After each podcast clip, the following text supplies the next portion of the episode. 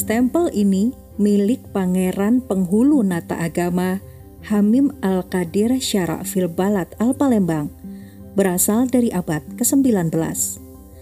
Penghulu agama dilengkapi stempel karena ini merupakan jabatan tertinggi di bidang keagamaan.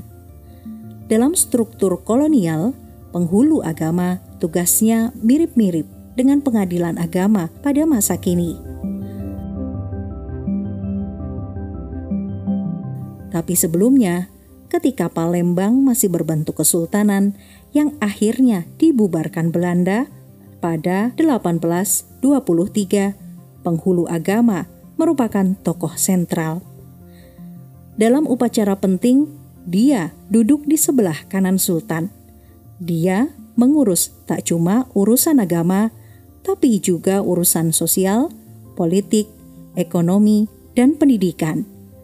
Dia tempat sultan berkonsultasi dan mewakili sultan dalam urusan keagamaan.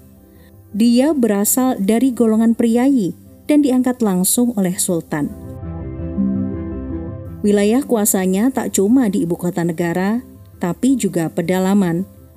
Kalau keluar dari istana atau tempat tinggal, di sekitar masjid mereka diiringi pengawal yang gagah-gagah. Lengkap dengan aneka tombak dan payung, yang merupakan simbol kerajaan.